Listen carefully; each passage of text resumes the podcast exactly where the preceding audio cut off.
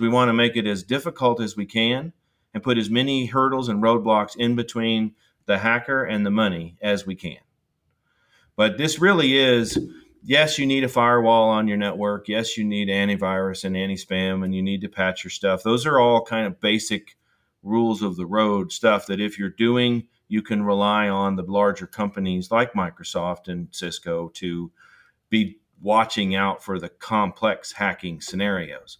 What we need to be doing individually as business owners and as HR folks is to be specifically addressing how the business email compromise will will affect the end user.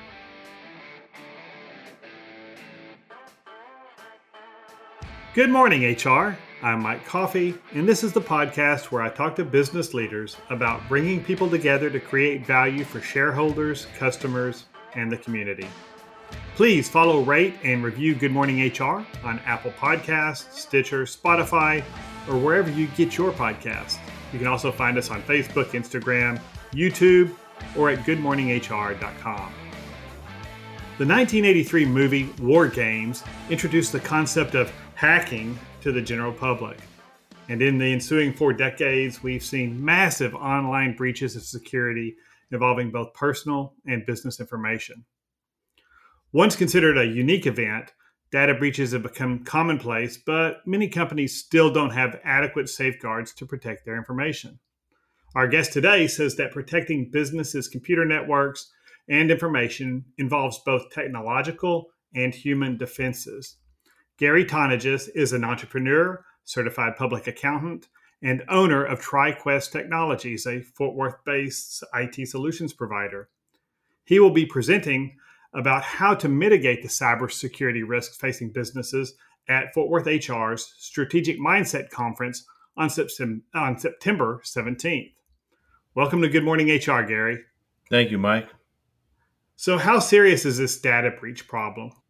Well, it's it's been if you measure the seriousness of it by the dollars of the impact that the insurance the insurance companies are reporting, the losses have gone from several hundred million dollars 10 years ago to this year 1.9 billion dollars as reported by the FBI in the in the year 2020 for email based attacks. So the the dollars are huge and they're getting bigger and so if you use that as a as a benchmark, I think I think it's twice as risky this this year as it was last year. But e- each year, it seems like we solve one problem and another one crops up. The bad guys are always one step up ahead of us. Well, they're making a tremendous amount of money doing cybercrime, and in that world, they're that they're reinvesting that money in their tools and their processes and just like we invest in our businesses to make our businesses stronger and be able to ship more products with the same number of labor and that kind of thing. They're automate. They're buying tools to automate. They're hiring programmers to write more sophisticated tools. They're using the internet to share information so that they can take an untrained uh, criminal and train them up to be able to do more faster. They even have call centers. Wow. And so, yeah, I've I've received those calls from Microsoft who want to help me uh, install an update that's critical and uh, I've uh, I've played along with him and even recorded one for and kept the guy on the line for about 40 minutes before he finally hung up on me. I never did give him access to the computers. My IT guys have beat that into my head. Good. But Good. we hear about these giant breaches, you know, major consumer reporting agencies, major government entities, things like that. If I'm a small business, maybe I have 30, 40 employees or 5 or 6 how how much do I need to be worried about? I mean, are they really going to target a smaller business, or is this just something that big businesses worry about? Well, that's a great point. And in, in your intro, you referenced the the War Games movie, which was a was a great show. And unfortunately, or fortunately, that's not the people. That's not what is the risk that small businesses need to be aware of. Tar- the Target breach, where they stole all the credit cards, the Experian breach, where they stole everybody's uh, email addresses, just re- and social security numbers. Just recently, the hackers went after T-Mobile and was able to. I, I think they downloaded 100 million records. There's only 170, 107 million T-Mobile customers. So basically, uh, the entire customer base, all their credit information, everything that T-Mobile was in custody of, is out on the dark web for criminals to utilize. So you can pretty much bet that all our what we consider to be private or confidential information, it's personal stuff, is is out there somewhere through one of these larger data breaches. That's not really what we're concerned about. So w- one of the things that we counsel our customers to focus on is is effective cybersecurity, which brings in the concept of risk mitigation. So what is the largest risk that faces that you will face. If you're a 30 person company 40 person company doing 25 30 million dollars worth of revenue every year if you're in manufacturing who's coming after you and in what ways are they going to try to monetize that attack? Because the criminal wants to make money. That's their goal. And they're going to do that in one of two ways. Either by tricking you as you referenced people calling and saying they're with microsoft let me into your computer and where that ends is rerouting of financial information. So you wire, you think you're paying a vendor, and you're actually wiring it to to the criminal organization, mm-hmm. or they lock your system down either through what the software called ransomware, which is a software program that one way or another they they get installed on your computer and it locks it up so that you can't use it until you pay some sort of a, a ransom to to get the data back or get the system back.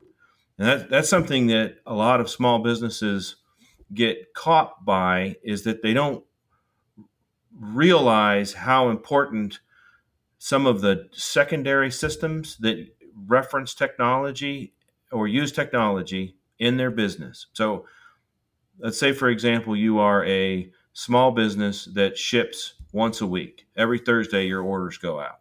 Well that shipping computer that prints the UPS labels sure doesn't really have any data on it that you care about, so you don't even back it up. So it gets hit with ransomware. Well, what does that do to the business? So they didn't hijack your data, they hijacked your ability to print UPS labels, which downstream in the process means you can't ship, which means that two weeks later you're going to feel that in your accounts payable stream because you're not going to have revenue for that period. And so the larger the scale gets, the worse the impact can be. And 85% of small businesses that get hit with these large scale ransomware attacks never recover. Wow. There's there's a big big number of companies that get hit with a a full a, attack of ransomware where the system is hijacked and they never they never come back because it's that devastating. So, what are the most common ways that something like ransomware gets on somebody's computer or on their network? Well, it, it's interesting. One of the reasons that I was excited to talk to you and to HR folks is that it's the people. Of course. 85% of all inbound attacks start with the email mechanism. That's the conduit for how they come in. And then it's human beings typically, like you referenced the uh, Microsoft scam, which is a which is a, a confidence scam where someone pretends to be from a trusted source like Microsoft or an Amazon customer service representative or your cable company or AT&T and they say we notice that you've got a problem on your computer and we are concerned about you. We want to log in and help you. And uh, I was able to fix it. And what they're actually doing is putting probes on your system that allow them to remotely access it later, upload all your data, and then use your computer as the origination for other attacks.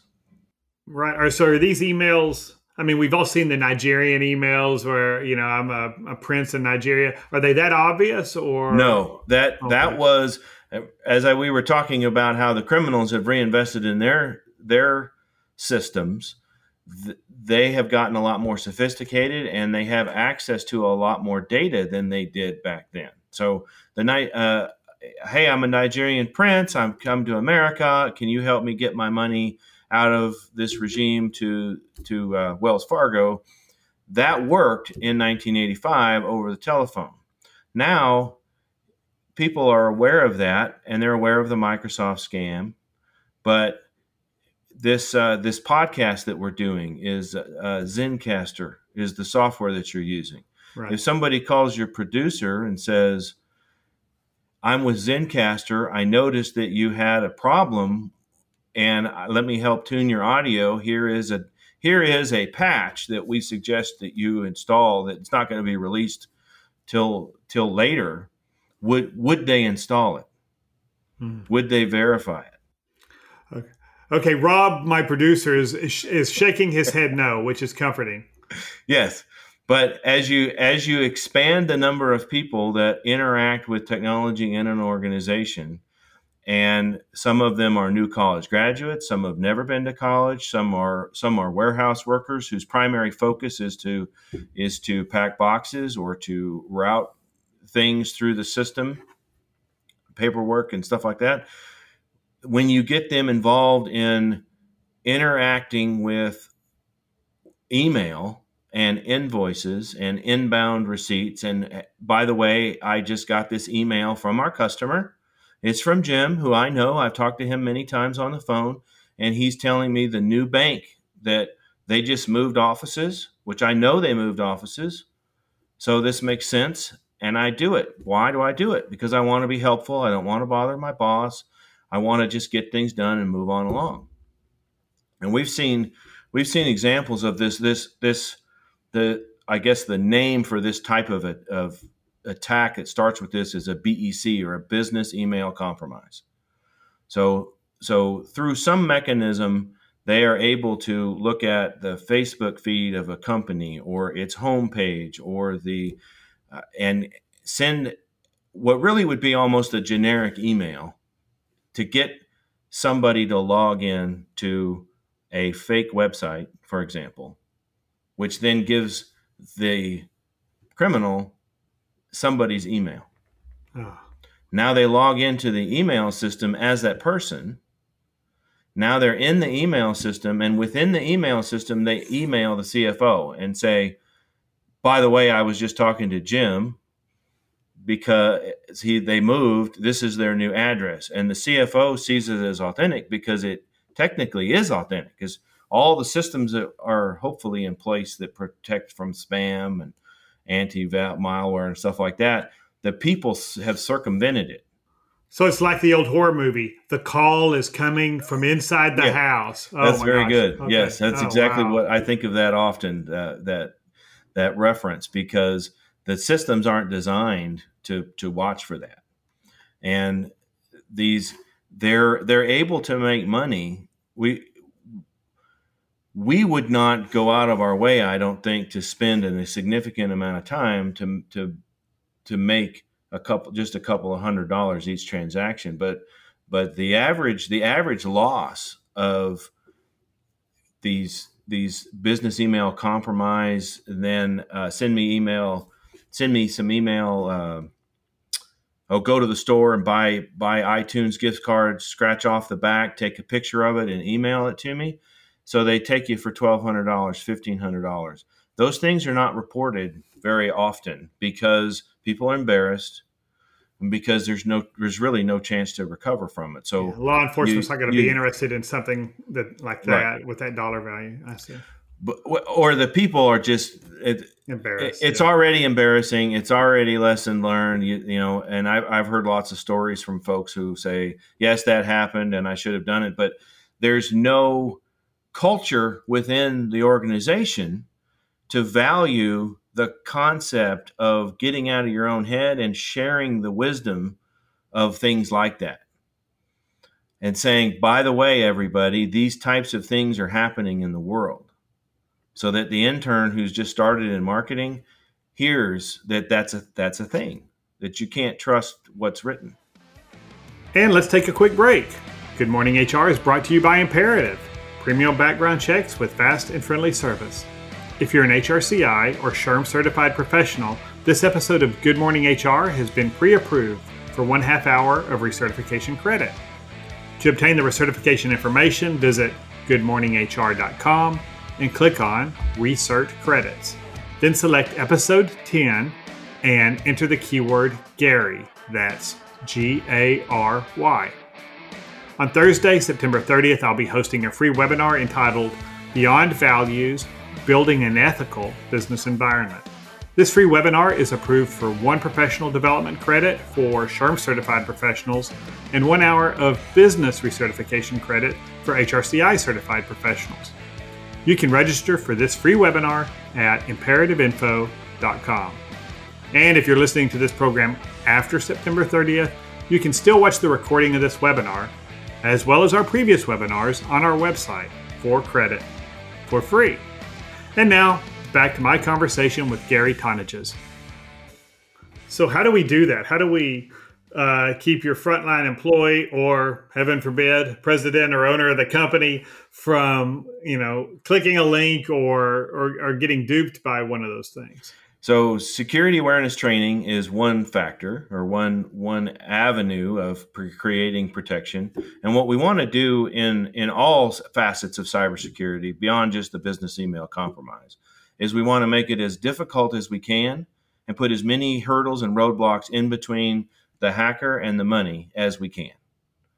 But this really is yes, you need a firewall on your network. Yes, you need antivirus and anti spam, and you need to patch your stuff. Those are all kind of basic rules of the road stuff that if you're doing, you can rely on the larger companies like Microsoft and Cisco to be watching out for the complex hacking scenarios.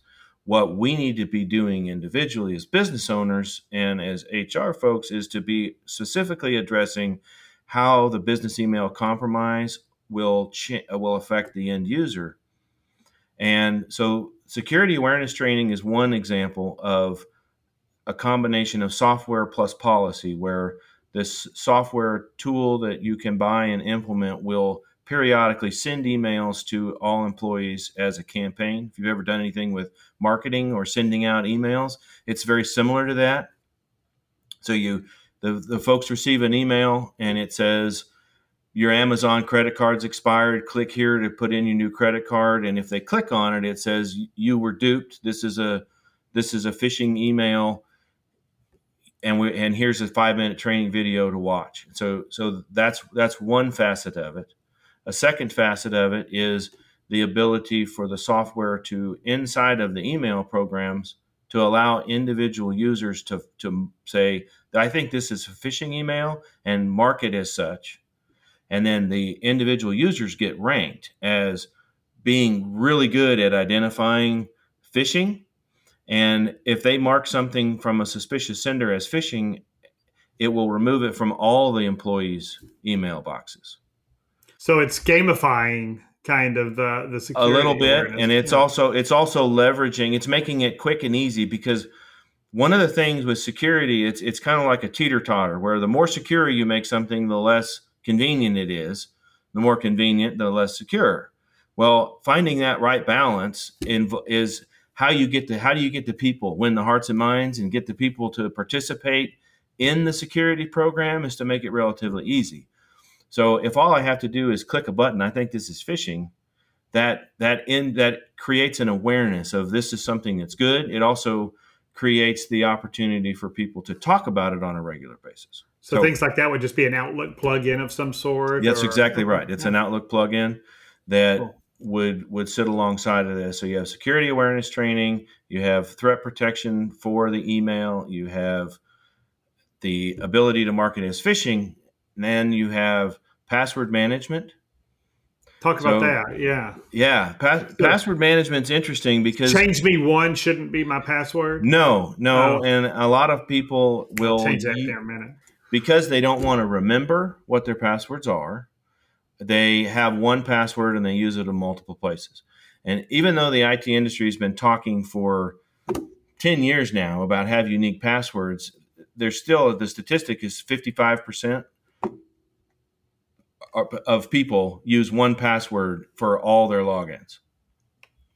Wow. So what happens is it, somebody comes to work at a new company and they create their new login into their office email as their say their password is christmas 1993 that's they use that everywhere well the the there's security on the email server to make sure that unauthorized attempts get locked out after five times or something like that.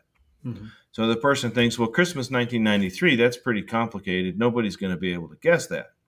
But they also used it on their child's soccer team's website sign up for who's bringing oranges on the next game. And that is server was not secure and was hacked. So now they have the person's name and Christmas 1993 as a code to start trying to hack into this person's email.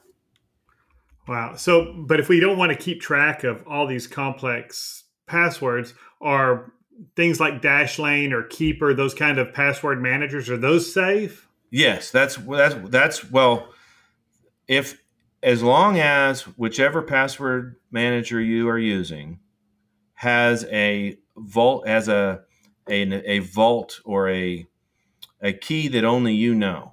Mm-hmm. The the trick is if it's stored in the cloud or stored on your computer, it needs to be encrypted with AES 256 encryption.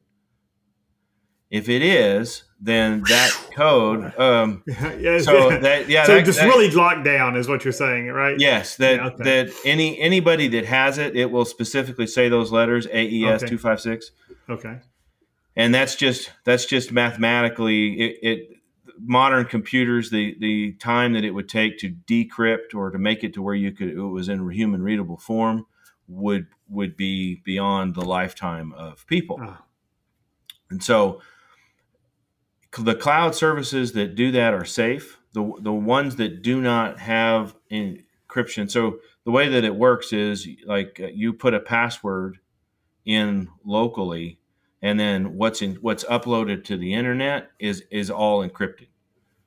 So but where it where it helps is that you if you have 75 different cloud services that you log into, one of which is your company, then you can have 75 different passwords because these services will help facilitate. I'm going to Amazon and it will provide the Amazon login. Now I'm going to the soccer team, I'm providing that soccer team. You can still use generic login and one login for everything for stuff that doesn't matter, but I have found that people have a hard time determining what matters and what doesn't. Hmm.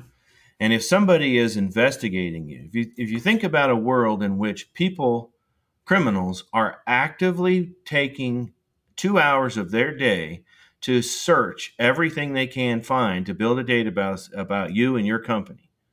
Who are your direct reports? Who are your employees? Who are your key vendors? Who are your customers? And then they're sending emails into your junior people to try to get them to change the routing of the finance payments. Then what information is important and not. Right. Right. Yes. So if uh, you know for you know we've got password managers and those are great. I've heard for 20 plus years biometrics is coming. You'll be you know we're gonna all our logins will be based on our thumbprint or you know or Mission Impossible uh, our iris or something. Where are we on that? That, seems like that, that would be really secure, right? To have just some biometrics, but it doesn't seem like that's happening. So uh, that's a great question, and I'm I'm glad that you brought that up because what the to step back from biometrics for just a second, multi-factor authentication is really what that's about. Okay. So multi-factor authentication is something you know, something you are, and something you have. So something you know is your password. Okay. By using a password manager, we make the something that you know more complicated and to guess something that you are is your biometrics. Theoretically, my fingerprints are still unique to me. And then something that you have could be my cell phone and a SIM card in it that has a unique number. It could be the location where I'm sitting, that I'm sitting behind a firewall that has a unique address out on the internet. So, any two of those factors, we can also put certificates on your computer so that only a computer with that digital certificate can connect. Hmm. But multi-factor is definitely mandatory. In fact, in the last six months, I've noticed that insurance companies for cyber insurance, as we're going through the renewal process with our customers, that they're requiring multi-factor. That's that's how important it is as a defense tool. So those what those annoying OTP codes from Amazon are, right? Yes. We're sending, we sent you a text. Oh, oh, geez. And now it's going to my wife's email because our Amazon account is under her name. And I'm calling her. I need this code and all of that. That's what they're doing. Yes, that's right. Okay. right. That's right. And that's a very good example of where they've improved the security and decreased the convenience. Right. And and and then at some point people will stop buying from Amazon because it's it's it's literally easier to go buy Walmart and buy buy it because it than it is to order it online because I don't want it, my wife's out of town and I don't want to bother her, right? Right. And then they'll figure that out and they'll figure out a way to make it more convenient but still be secure. Okay. So so that that's very much still something that's in motion. Uh, but a lot of small companies don't put that in place, multi-factor, and they see it as onerous, or they don't want to put something on the cell employees' cell phones. Right. But but you you, you got to do it. You, multi-factor is I think mandatory now. So everybody went remote about 18 months ago, or a lot of people Mhm. did. Everybody who could did. Um, what are the any anything unique about security now that you know some percentage of our businesses are all operating from people's bedrooms? Well, in this in the spirit of where's the data, we were already transitioning as a society to identity based. We we used to be what was considered location based. So you went to the office and all your stuff was there. That's where your computer was, that's where your accounting files were. And we were migrating with cloud services to from on-premise to off-premise or out in the cloud on the internet storage of data in lots of disparate locations. And the identity is what matters. So who i who am i? Can i prove that i'm me when i log into amazon or when i log into my corporate email? The move from on-premise to off-premise from for a lot of companies that were already cloud-based the reason we were able to sh- make that shift so fast because we were already there Hmm. a lot of these a lot of these uh, problems that we have are caused by convenience or laziness or the fact that like email was never intended to be a storage cabinet Ah, mine is. all right yeah. everybody's is so so we we really value that convenience. And, and as soon as you force somebody to take like okay you can only keep 90 days of history in your email and then that requires you to have another system that they can put in that's as convenient and as as easy to organize as what you had already. So there's a the email has a has a ton of valuable historical organizationally relevant information in it. So when the criminal gets into that system that's a problem now one of the other ways that people get our passwords is through what's called a keylogger so when employees went home if the corporate parent or the business didn't give the employees a laptop and say you can only use this laptop to access email they were using their home computers, which they share with their family members. And Teenager has Yeah. video games on it. Maybe it has antivirus, maybe it doesn't. Maybe it has a keylogger on it that records all the keystrokes. So when they log into the corporate email and type in their password, they're they're uploading the password to a criminal Wow. and we had that we had that happen that that's exact scenario during covid where a, a bookkeeper was home using the home computer that really was her son's gaming computer and was interacting with email password compromised password then used to log in and as her sent emails to other folks in the accounting department and vendors Hmm. yeah Oh my goodness. so so this hi- email hygiene stuff or, or the the idea of being of security awareness does now that we're working remote and we're sharing other equipment as the the IT departments, IT companies that oversee this need to be looking at from a remote location what are they accessing and how do I verify their identity? Okay. So I drink easily two gallons of coffee a day, often at Starbucks. Um, and I pull out my Surface, jump on the Wi-Fi at Starbucks. Any concerns there with just using those open networks? There's there are there are some security people that have a big problem with that. Uh, with me, I, I don't see it as a big risk. Um, there's a few you're going to come across that in hotels and mm-hmm. things like that. Now, I can tell you that personally, I tend to just use my cell phone data plan as a hotspot okay. because that's more secure Oh, okay. And I just don't. It's only in a pinch that I would use the the Starbucks or the hotel, whatever. But uh, but sometimes I do. And the the reason that it's not a big deal is that because everything is now running inside of an encrypted channel. So when you when you open a browser and it's got the little lock mm-hmm. up up top and it says HTTPS, right. that the anybody that would be sitting next to you watching what you're doing they might be able to see your machine name they might be able to see your mac address identify that you were there and they might be able to see that you're going to amazon but they don't have any ability to see inside that that data tunnel. So what difference does it make is so, kind of my attitude. So when i'm uploading my latest onlyfans video uh, from starbucks i'm safe? Yes sure. Okay good. That's, nobody that's else probably, is but i am. Okay well, that's all the time we have today, Gary. That was a fast 30 minutes. I really appreciate your time. Thanks for joining us. You bet. Thank you. And thank you for listening. You can find previous episodes, show notes, and contact info for our guests at goodmorninghr.com or on Facebook, Instagram, or YouTube. And don't forget to follow us wherever you get your podcast. Also, don't forget to register for Fort Worth HR's Strategic Mindset Conference on September 17th. You can do that at fwhr.org. Gary speaking, as am I. So we'll see you there, I hope. And in the meantime, don't forget to follow us wherever you get your podcast. And Rob Upchurch is our technical producer and Imperatives marketing coordinator. Katie Bautista keeps the trains running on time. And I'm Mike Coffey. As always, don't hesitate to reach out to me if I could be of any service to you personally or professionally. I'll see you next week, and until then, be well, do good, keep your chin up.